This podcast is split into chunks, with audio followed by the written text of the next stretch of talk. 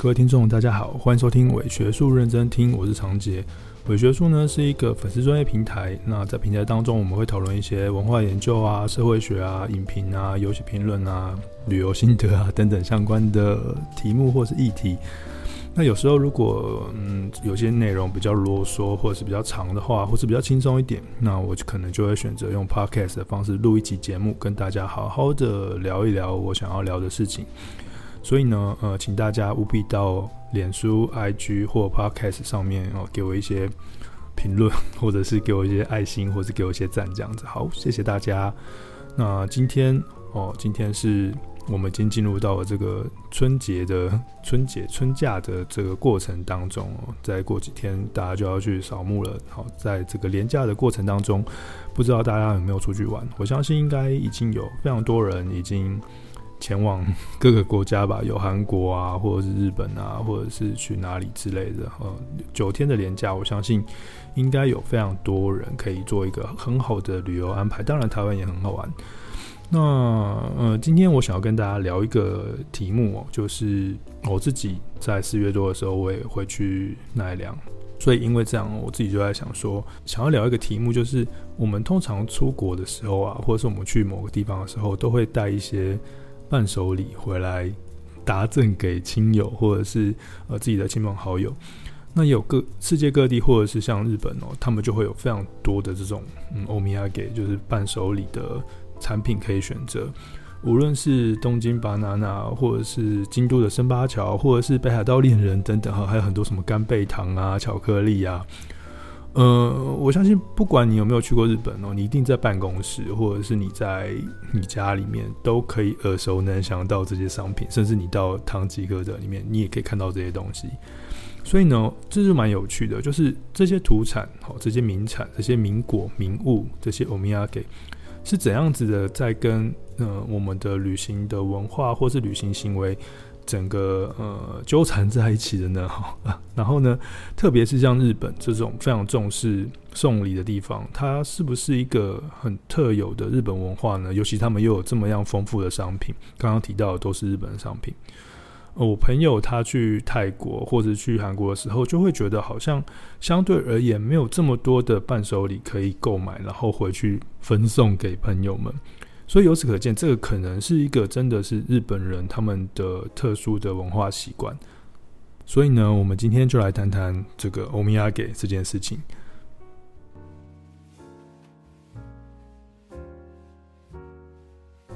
好，那要先谈一下欧米亚给。其实，呃，大家知道我在就是观光或是旅行研究的这个面向非常的。喜欢，所以呢，我常常在节目当中，或者在我的文章里面，都会提到旅行这件事情。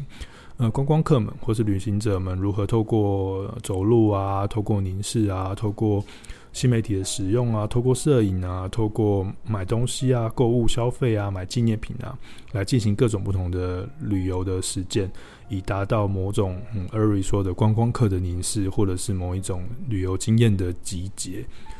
那这些东西常常都是我们旅游研究关注的焦点哦。那在伪学术当中，我们比较常谈到的是风景、摄影、游玩、实践等等。可是好像在那个消费、买东西这个面向，好比较少少聊一点这样子。那其实从 Eri John Eri 或是很多的旅行研究者的这种旅游凝视的角度来看哦，买的买这些纪念品或是消费这些物品是。我们这些观光客，我们这些嗯旅游者，透过物品来建构自己世界的一种方式，在这些物品的系列当中，我们会感受到意义的充满。那大部分的这种呃纪念品的研究，其实会注重在呃物品的关系啊，或人物啊，或者是发生了什么事情啊，还有我们经历了什么事情的这些细节上面。那许多的研究者，他们会将旅呃纪念品的意义关注在这个呃物品的本真性上哦，也就是说，呃很多呃近期的研究者他们会发现说，嗯、呃，观光客们我们在买这些嗯旅游的纪念品的时候，其实我们是在追求一种这个东西它是不是可以代表那个文化的真实性这件事，本真性哦 density 怎么说呢？就是这个真实性其实它并不一定是。它并不是一个真正存在的真实哦，而是它是一个被协商出来的真实。透过你去异地旅行，然后透过你跟那边的地方交换了关系，跟那个地方协商过后买了这个物品，那你与对方跟异地的这个关系产生了一个互动之后，你觉得这个东西它具有一种本来的价值，或是本来的真实性，而它就拥有了很满足的意义，这样子。所以所谓的是温妮和纪念品，其实就是这个意义哦，就是我把远方的真实带到我自己的日常生活当中，使我的无聊的生活可以有一点点神圣般的非常的状态。好，在我们的旅行行为结束之后，所以呢，大部分的旅行研究他们在谈纪念品的时候呢，都是用这样子的角度来出发。不过呢，我最近看了一一本书。叫做呃铃木永一郎写的《土产物语》，他应该是二零一二年还是二零零七年之前写的书这样子。那我就突然发现说，诶、对耶，我们如果在法国或者在美国或者是在某一些国家去中国，我们带的名产或是带的不要讲产好，带的纪念品，好像大部分都是一些物品，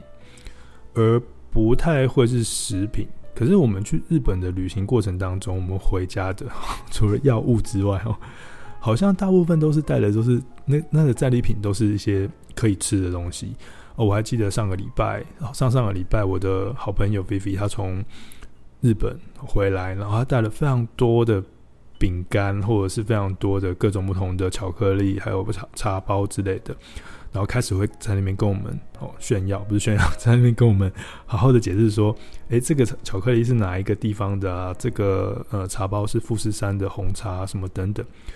所以我们在透过他介绍的过程，以及在透过使用这些物品的过程当中，我们就好像领略到了那个地方的某一些特别的风情，或是我们刚刚讲的 authentic 就本真性。嗯，我们透过旅行这件事情。的饮食 食用来延续旅行的本真性，或是来延续来建构旅行的本真性。呃，我觉得铃木永一郎的这个《土产物语》跟之前 John Urry 或者是其他的呃研究者他们所指出来的 Souvenir 好像有一点点差异哦，就是呃，尤其是从日本人发展出来的这种土产的概念当中，嗯、呃，它比较不像是那一种。掌握在自己身上，带给自己本真性的想象，而是我要分享出去，从远方带来了其他地方的某一种呃神圣的特质。那而这个东西呢，它是一种祝福，而这个祝福会分送给自己周遭的亲友，他会馈赠给 职场的同事。大家一定在那个办公室里面吃过北海道的鳕那个香鳕鱼香丝，或是北海道的什么。嗯，干贝糖之类的，呃，这个东西在美国的社会当中，在欧美社会当中，其实是比较少见的价值观哦。那今天我们就来谈谈这件事情，以及来谈谈这些土产是怎么样，名产是怎么样被建构出来的。那首先，我们先来看看土产，我们要给这个东西它是怎么诞生的。呃，有几种说法啦，有一种叫做神传说，哦，也也就是说，嗯，这些土产是来自于呃以前古代人他们去神社参拜的时候的那种装成食物的那个器皿，叫做公祀，一个竹部在一个司讲公祀。那这些祭祀的产物呢，当嗯祭祀的物品呢，当我们祭祀完之后，就会分送。其实跟台湾或者跟呃，中华地区一样，中华 跟跟亚洲地区一样，跟很多民族都一样，就是我们祭祀完之后，我们就会把这些食物分食给信徒，或是分食给参拜的人。那我当我们吃完之后，我们就会象征我们跟神同时共食啊，吃一样的东西，就会被分配到那些祝福或是神圣的力量。那众多的。信徒都会去在参拜的过程当中去献上自己的物品，或是呃这个寺庙方或是这个神社方他们会准备祭祀的物品。那可是那些物品其实就不会不会这么多嘛？比如说你说一世神功，怎么可能会有这么多东西让你去跟大家分食？所以后来他就逐渐发展出说，诶，其实神社附近他就会嗯依照这个脉络或是这个食物的这种好吃的程度，或是这个食物的。呃形式，在神社附近开设卖贩售这些食物的，算是名产店吧，或土产店。那呃，信徒们他们就可以去那边吃，就不一定要在神社里面吃。那并且他回家之后，他还可以带大量的这个神社相关的这种食物回到他的家乡，呃，为不在场的人也可以带来一种嗯祈福的作用。那另外也有囤仓说了，也就是说，呃，其实它就是一个储囤仓米仓哦，储存物品的地方。那所以这个土产其实它的欧米亚给的意思，其实米亚给的意思就是呃某些东西被放在里面，然后可以带着走的意思。那另外也有一些人觉得土产其实是源自于这个室町时代的末期，然后它本来就是指是各地的产物的意思。不过，呃，我自己来看，比较主要的应该还是神社跟土产之间，或是民产之间的关系吧。就是神社的这种食物共食的习惯，影影响到了神社带带起了这个周遭的地域的嗯经济。食物的经济，那这个食物呢被生产出来之后，它就形成了一套行为。这个行为就是我们可以带着这些礼物，或是带着这些食物回到你的家乡去分食给没有去这个神圣之地的人。那他们也可以呃透过吃这些神的食物而分配到神圣的意涵。呃，像神崎宣武这个非常非常重要的日本学者，他他也呃讨论了这个土产这件事情哦。呃，现在非常非常多的研究，其实都是跟神崎宣武都是参考了神崎宣武的研究，应该是这样讲。神崎宣武他就发现说，哎，其实这种这赠礼啊、打礼啊，然后的这种习惯啊，其实你说可以推推敲到非常远的古代是没有错。不过呢，越近代到江户时期，其实才是真正。形塑出各种不同食物的脉络，然后各种不同馈赠礼物的方式的这样的习惯跟价值观，他就研究了这样的脉络，他发现有日本人有非常非常多大量的食物的这种土产，比如说馒头啊、羊羹啊，基本上都是近代产物。这边的近代其实大致上就是已经到江户时期了，对，不是说什么这一百年的近代，而是从江户时期或者是室町时期一直开始，直到现在。的比较近的近代，那古代就是平安时期，那个叫古代。所以他指出哦，就是像是土产这类的东西，其实都是跟呃比较远行的交通行为，或者是走路啊，或者是旅游观光、游历去到远方的神社的这样子的一个连接过程，或者移动的过程哦，比较有一个重要的关系。所以这些土产就必定是跟移动做一个嗯很强烈的关系上面的。构连，所以他就从这样的角度去切入。那后来的研究者呢，沿用了这个神奇宣武的这种移动跟食物跟土产的方式，就开始去展开了，就是呃土产跟交通，或是土产跟交通设施之间的关系。那果真他们就找到了非常多很紧密的关联性，就像是刚刚提到这一个呃土产物语的作者哦铃木勇一郎的论述一样。那我们今天后面的讨论就会有很多部分都是跟铃木勇一郎的讨论是做一些结合的。那大家如果有兴趣看书的话，就可以去看一下铃木勇一郎的这个《土产物语》这本书。那在铃木勇一郎的书里面，他提到说，虽然他已经整理了近年来、近期很大部分的土产研究。但事实上，我们还是缺乏非常多日本啊，还是缺乏非常多民俗学上面的聚焦的讨论哦。在日本的土产的这种特殊的文化脉络下，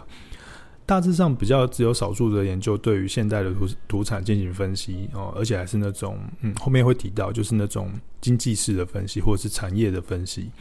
不过总体而言，我们可以看到，呃，整研究的整体哦，其实看起来就是，呃，土产具有一些特质，比如说它有强烈的文化的地域性，然后它那土产的商品呢，呃，并非只是靠起源或者是故事就能成立，它还要有非常多搭配，比如说交通啊，比如说消费者啊，比如说呃故事啊，比如说呃消费者策略啊等等。呃，它必须还要跟呃各种不同的因素交织，它才会成为土产的可能。所以这本《土产物语》跟我等一下要提到的说论述，就会慢慢展开出呃很多的面貌哦，大家就可以看到说土产是怎么样子，欧米亚给是怎么样子在我们所熟悉的这些日本商品当中，然后变成我们所平常看到的这个样子。那首先呢，对土产来说最重要的，刚刚提到移动嘛，最重要的其实就是移移动，就是交通运输。交通运输的架构或建构，对于土产来说，它是进入到近代或现代中一个非常重要的转变。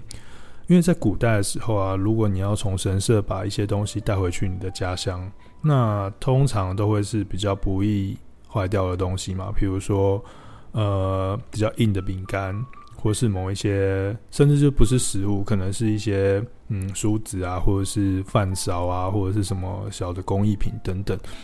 那一直到铁路的出现哦，才开始产生了这种革命性的转变哦。明治二十二年，一九九一八八九年。呃，东海道全线通车，这使得东京到大阪到京都的时间都缩短了。然后每一个人都可以在一天之内享受东西跟关东跟关西的美食，或者是呃通联关东跟关西。一八八九年这个铁道开通的时候，就象征了一个非常重要的事情，就是所有的欧米亚给它有可能是一个可以当天来回的食物。这个食物呢，可以变成是神社里面。呃，他所祭祀的东西可以很快又很方便的，呃，让你当天就带回家。随着这样子的一个食物可以变成土产，变成欧米亚给的可能性，技术上面的可能性，嗯、开始哦，在这个随着日本的铁路发展的铁道发展，那铁道的各个站或是各个重要的神社就开始在这个铁道附近，呃，发展出很多重要的土产。那这些铁铁铁道的车站也因为也因此哦，会跟着神社一起推出哦各个站的名产，呃，当然还会有铁路便当啊等等这样子。那因为这个铁道呢，会需要除了铁道的这种交通运输的营收之外，他们还会有更多额外的营营收嘛，所以反而这些地方名产哦，就变成各个不同的铁路他们的重要收入哦，所以可以说。呃，我们今天所看到的欧米亚给，就是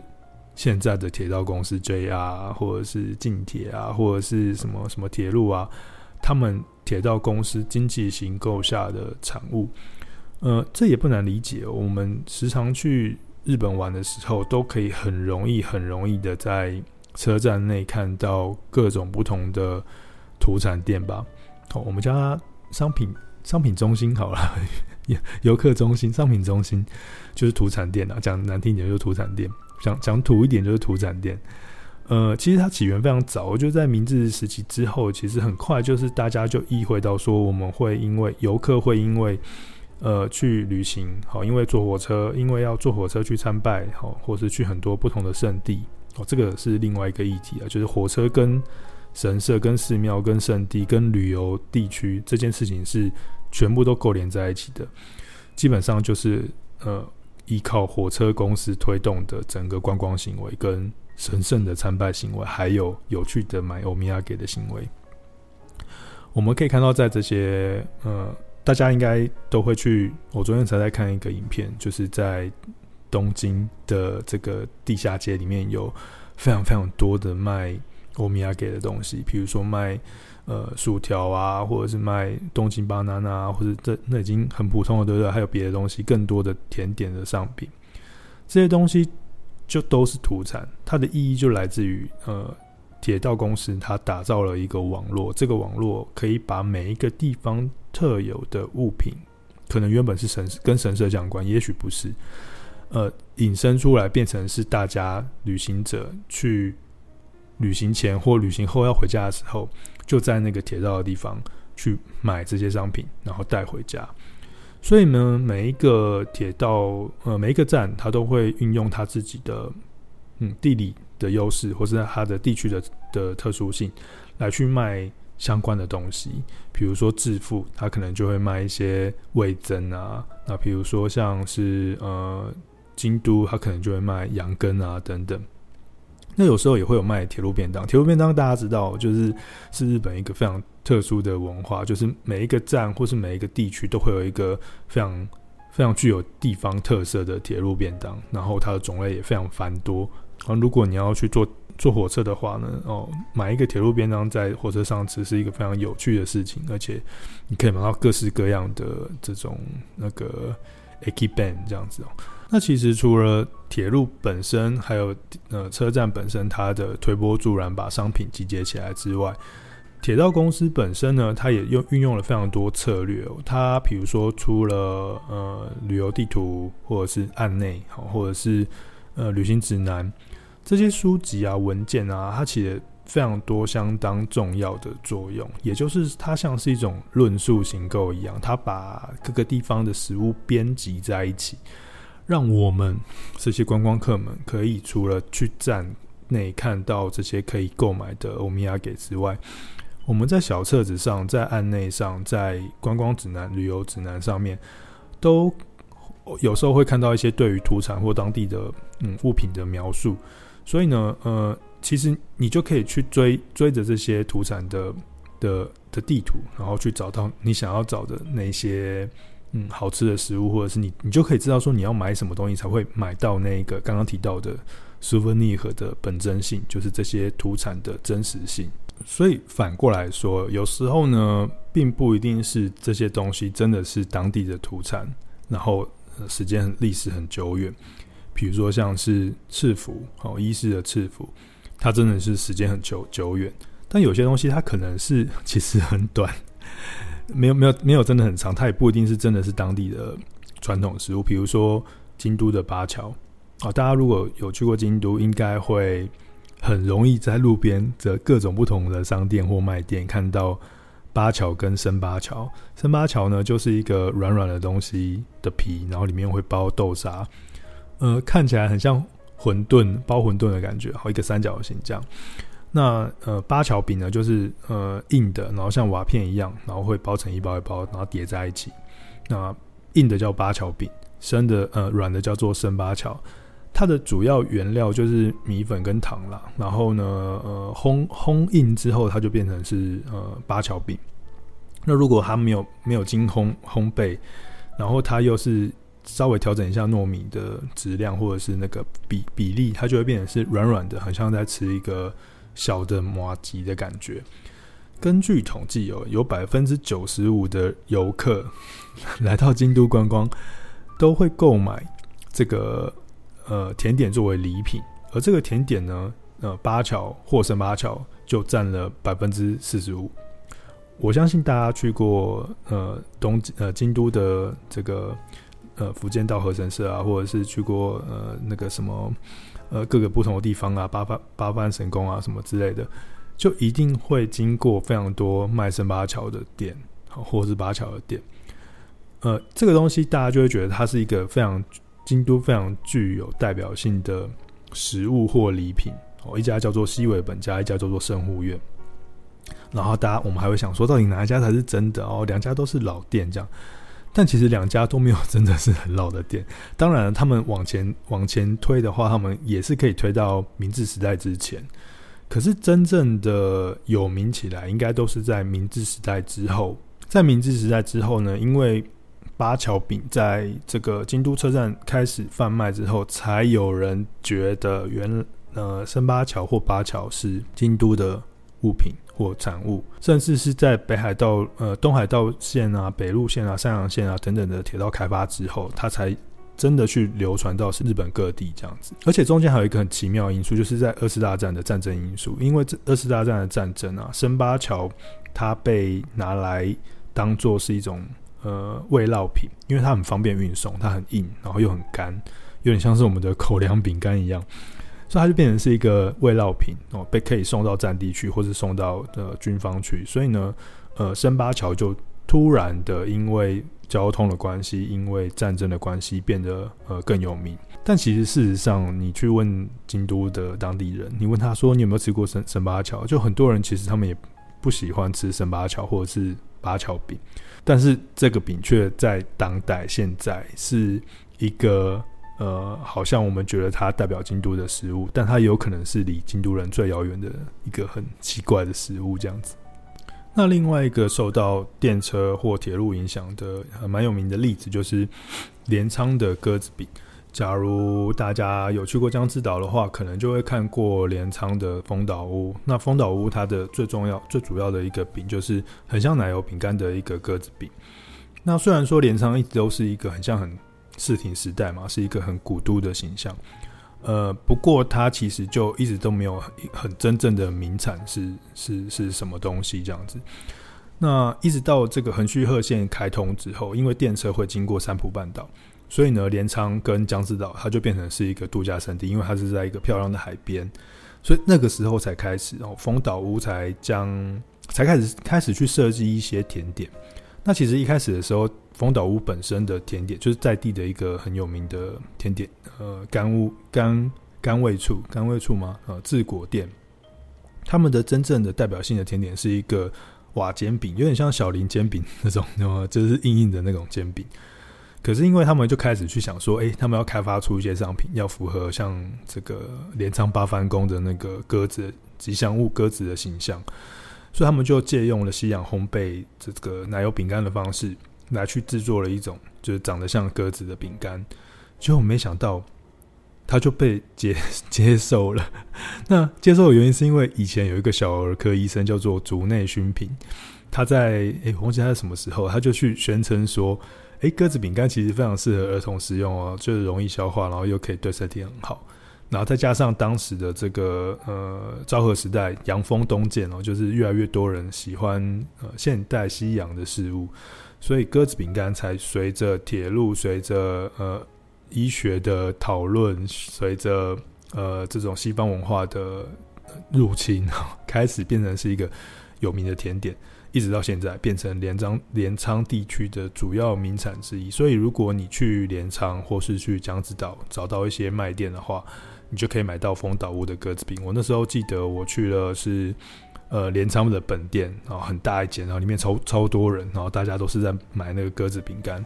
我觉得还蛮好吃的。但它的确就是一个奶油饼干，就是你在台湾买的其他奶油饼干也都是那个味道，只是它的形象就是一个鸽子饼。所有的人看到那个鸽子饼，就会知道说：“哦，你去了镰仓哦。”这样子。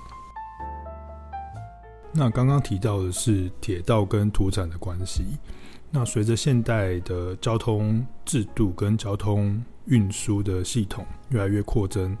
呃，汽车也成为了一个现代国家哦，很多人都开始可以拥有的一个呃代步的工具哦。呃，汽车也变成是一个很重要的交通工具。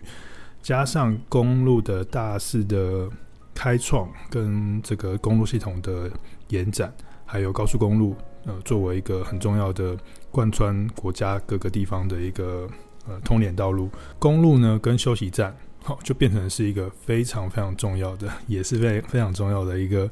观光实践的一个地区。所以呢，当然土产也会，嗯，刚刚既然这个铁道都会，铁道沿线都会有土产出现的。那公路跟休息站也变成了是，呃，这个土产会出现的一个很重要的地方。那你可以想象啊，我们以前其实大部分的旅行，呃，观光客，我们走的都是团客的路线，有没有？就是旅旅行团的路线，跟现在这种个人化的呃自由旅自由旅行哈，自助旅行不太一样。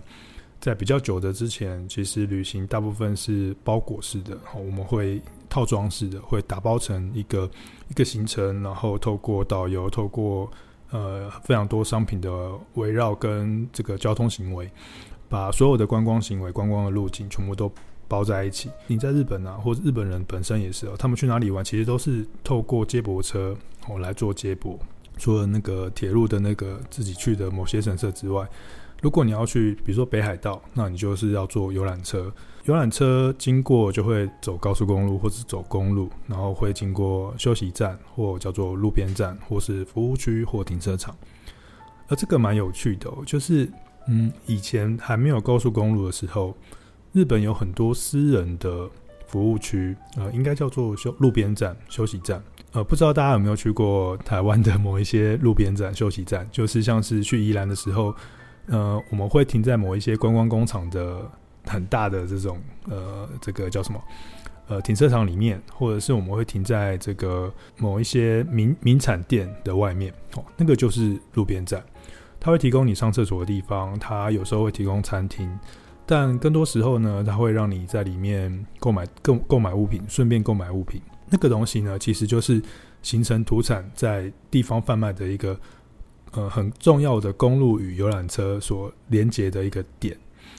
那后来因为这个高速公路的开通嘛，越来越密集的高速公路的这种快速通联的方式出现，呃，很多的游览车它都已经不走一般公路了，它都走高速公路。那些路边站或者那些休息站，呃，就视为了哈，就比较没有那么私人的私人的休息站，就比较没有那么多人去，反而是高速公路的呃，这叫做服务区，呃，比如说。我们泰山收费站就会有一个休息的地方哦，或者什么什么收费站就会有个休息的地方。这些地方呢，就变成了是呃土产集结的更现代的一个呃，透过汽车的方式，或是呃游览车的方式所形形成了一个更重要的呃嗯贩售的地方。就像我自己去北海道旅行的时候，我真的很讨厌旅行团，但是。有时候坐游览车就可以去某些地方，我觉得还蛮舒服的啦。对，所以呢，其实每一次到那个休息站休息，无论是在服务区或是在路边站休息站，我我依然是买爆啊。比如说我们去那个 北海道的富良野，旁边都是田园嘛，所以你唯一能够买东西的地方就是休息站啊。我相信对于日本人或对于任何外国人来讲都是你。你不会进城，你你被这个旅行团的套装行程包围着、包裹着，所以你唯一可以旅旅行、旅游、观光的购物实践的地方，就是这些呃休憩站，就是这些服务区，呃，所以呢，所有的服务区跟休息站里面就会集结非常非常多北海道的地方商品，这蛮特别的哦，就是这让缺乏铁道的地方，比如说像。北海道，北海道它的铁道的分布，或者是嗯，并不是那么的像是关西地区那么的稠密哦，有有的地铁啊，然后有路上路面电车啊等等啊，还有新干线啊什么的。北海道地区它可能很大部分还是依赖汽车休息站或者是高速公路的这个呃服务区，就变成是一个展现土产特色的一个非常非常重要的网络的节点。那既然谈了。地铁呃，既然谈了铁路，又谈了呃公路，那当然交通交通设施，我们必定还是会谈到飞机吧，对不对？谈到机场，这个飞机跟机场，作为一个非常重，也是一个重要的土产的贩售点哦，贩售地点，它有一个很神秘的作用，就是很很神秘的事情，就是。通常我们在谈机场的时候，从人类学家或我们之前呃有稍微讨论过，就是人类学家 O.J. 哦的讨论中，我们可以知道说，呃，其实机场它是一种非地方。所谓非地方，就是它会抹去了很多地方色彩，因为它在时间跟空间上是极度压缩的。所以在这么压缩的地方哦，人数、人人流、物流、金流，然后大家来来去去快速的流通。所以基本上，这种非地方，像是呃机场或是某些大型的购物中心，呃，其实他们都是展现出一种看不出地方特质的样子。哦，当初 OJ 在讨论非地方的时候，其实他是透过这样的方式来讨论这件事情。他没有生活感，他可，但是他可以共存，可以共居，可以同时存在，可以在极短的时间内来又离开，可以横跨非常多区域。不过呢，在日本的机场里面，我却跟这个 OJ 的这种欧洲的人类学理论好像有点不一样，它的经验不同。呃，比如说在关西机场中好了，你可以看到非常丰富的层次的物的体系跟符号体系，比如说有各种不同的拉面店，然后有很多当地有名的小吃，然后还有很多，相信大家一定会去免税店买东西吧？这些免税免税店里面卖的食物。它的呃是来自于你去逛的这些地地方的各各个地区的名产，有奈良的，有京都的，有宇治的，有大阪的，好，甚至连有名古屋的，它或者便宜，或者贵，或者特殊限定版等等，你可以在这一些呃机场内的免税商店里面获得了一种非常特定的商品。购物的展现出来的一种旅行的文化想象，而且它很细致的表现出了区域的文化特质。当然啊，因为 OJ 他这个非地方的理论其实是比较久以前在讨论这种嗯百货公司或者是机场，那那个时候现代性非常丰非常强盛，所以呃大家强调的是理性或技术性。可是大概这二十年间哦，地这种地方文化或者是全球在地化、在地全球化，呃，被强调之后，所以嗯，我相信各个不同机场已经开始做了非常多的改变。就算它是一个非常凝缩的地方，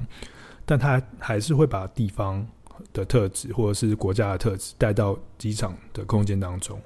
让游客或旅客在机场中领略到这个国家的特殊性，而不只是短暂方便的现代的快速的移动，而是一个可以停留下来购物、享受缓慢的看看这个地方的理解这个城市或这个国家的一个系统的呃符号的系统的一个空间当中。从铁道、公路到机场，我们会看到，我们可以看到，尽管机场这么。浓缩地方特色，但我们还是可以看到，就是日本的土产文化依然非常根深蒂固在机场的商品上展开。比如说，像是这个北海道限定的白色恋人，它从昭和五十年就开始卖嘞，然后就一直慢慢卖到现在，然后还是夯的不得了。然后它还特地只有限定在北海道卖，还好后来有开始开放到别的不同地方。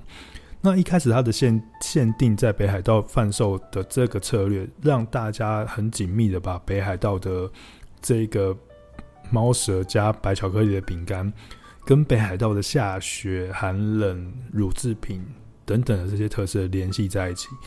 所以每一个人去到北海道，他一定会带白色恋人。就算我们现在你在台湾，你看到白色恋人，你想到的就是北海道。它就是一个非常厉害的，把地方浓缩到这个机场的空间当中，并且还可以贩售出欧米亚给，然后让大家得到体验的一个。很重要的范例。那刚刚其实讲的就是日本的本地里面，从他们呃最原始的这种去神社参拜的移动过程，到铁道、到公路、到机场的不同的移动方式下，土产跟移动之间的关系。那我们再来提到一个，也是跟日本的土产有关系，但是跟我们台湾也有关系的，也就是日本帝国扩张。哦，在台湾的日治时代，或是我们叫它殖民也可以。呃，我们经历过非常多战争嘛，就是台湾跟日本之间。那因为我们受过日本的治理，或者是日本的殖民也好，那日本的殖民现代性或治理现代性，就将日本的这个名产跟土产的习惯哦，随着军军队的 征途，到达了东亚地区哦，包含台湾。那台湾作为日本的一个殖民区，呃，当然也是需要有一点。贡献一些土产回日本吧，因为那么多人来台湾，他们回去也要带点东西啊，比如说像是什么凤梨呀、啊，或者像是什么香蕉啊，或者什么等等的。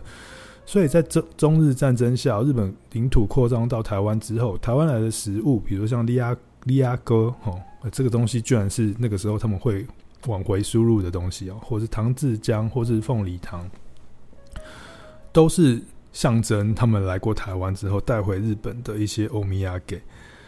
那台湾自己本身，当然各个地方也会逐渐的、逐渐的，呃，产生出不同的欧米亚给。在这个，嗯，呃，台湾博览会，或者是在台湾的这种铁道旅行的案内当中，呃，因为其实日本人他们已经打定说台湾会是日本的一部分了，所以他们做了很多地方建设跟。像是旅游的这种设施，那当然铁路也是他们盖的。那既然有铁路盖了铁路，有旅游设施，有邀请日本人来玩，也有台湾人自己在这边玩，所以呢，嗯，他们就模仿日本，在每一个车站的重要的地区或沿线或名呃知名的站，他们就会有一些名产或土产或欧米亚给，比如说香蕉椅，比如说呃花莲吉野的羊羹，比如说。台中的太阳饼、养老馒头，呃，羊羹、日月潭的羊羹、苏澳的羊羹，呃，台中的馒头，然后呃，还有什么？高雄的呃，这个呃蛋长崎蛋糕啊，卡斯蒂拉，呃，这些东西其实都跟日治时代的这个殖民，我觉得是文化脉络是相关的。嗯，原本我们可能没有那么多名产，你去看这些老的名店。他都会说源自于民国初期或者是日治时代嘛，它的这个店的起源都很早。这个这个台湾人哈，我们在各地方有一些名产名物，花莲薯的这个习惯，其实某个程度上哈，它就是来自于日本殖民的这个过程当中。呃，我们也可以说它是日本殖民的遗绪。当然啊，有战争就会有其他的东西，比如说像是呃台湾的这个劝业博览会，呃台湾博览会啊，或者是日本的这个劝业博览会。博览会、战争跟铁道，应该就是呃日本近代或现代欧米亚给所形成的三个非常重要的推动因素，因为它跟物产、跟移动、跟人。跟贩售商品、跟表达地方特色、跟产物、呃产呃地域的经济都是关联在一起。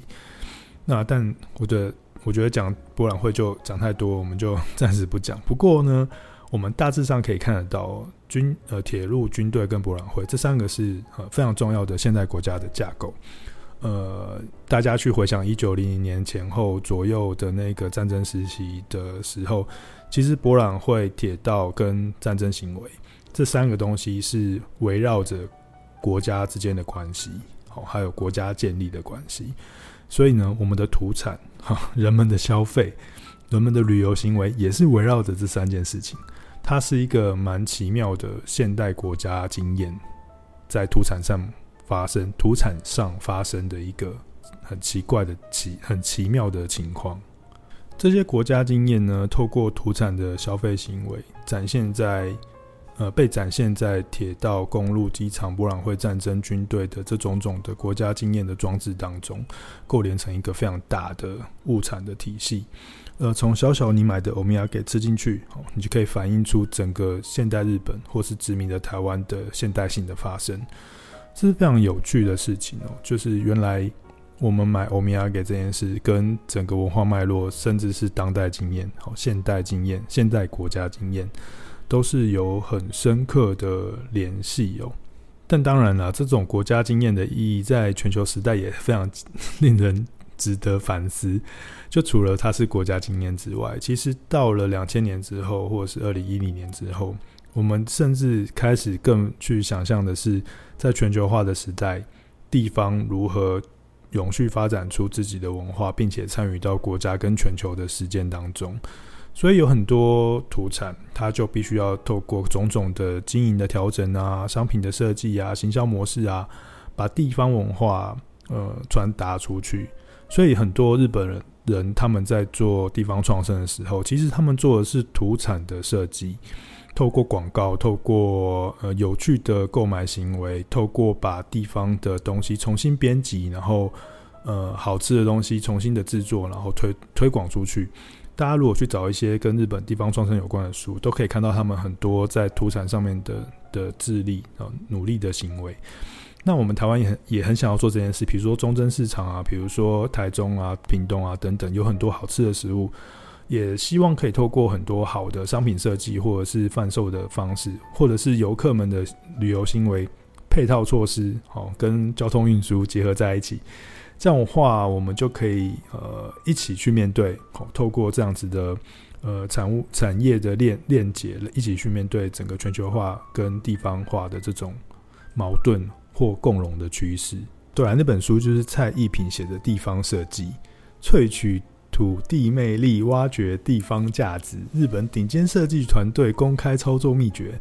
打造全新感动经济。呃，这本书我觉得蛮简单看的，然后里面的图片很漂亮。那如果大家有兴趣的话，就去把那个书 看一下，你就会发现说，日本有非常非常多从地方出发的非常精彩的设计。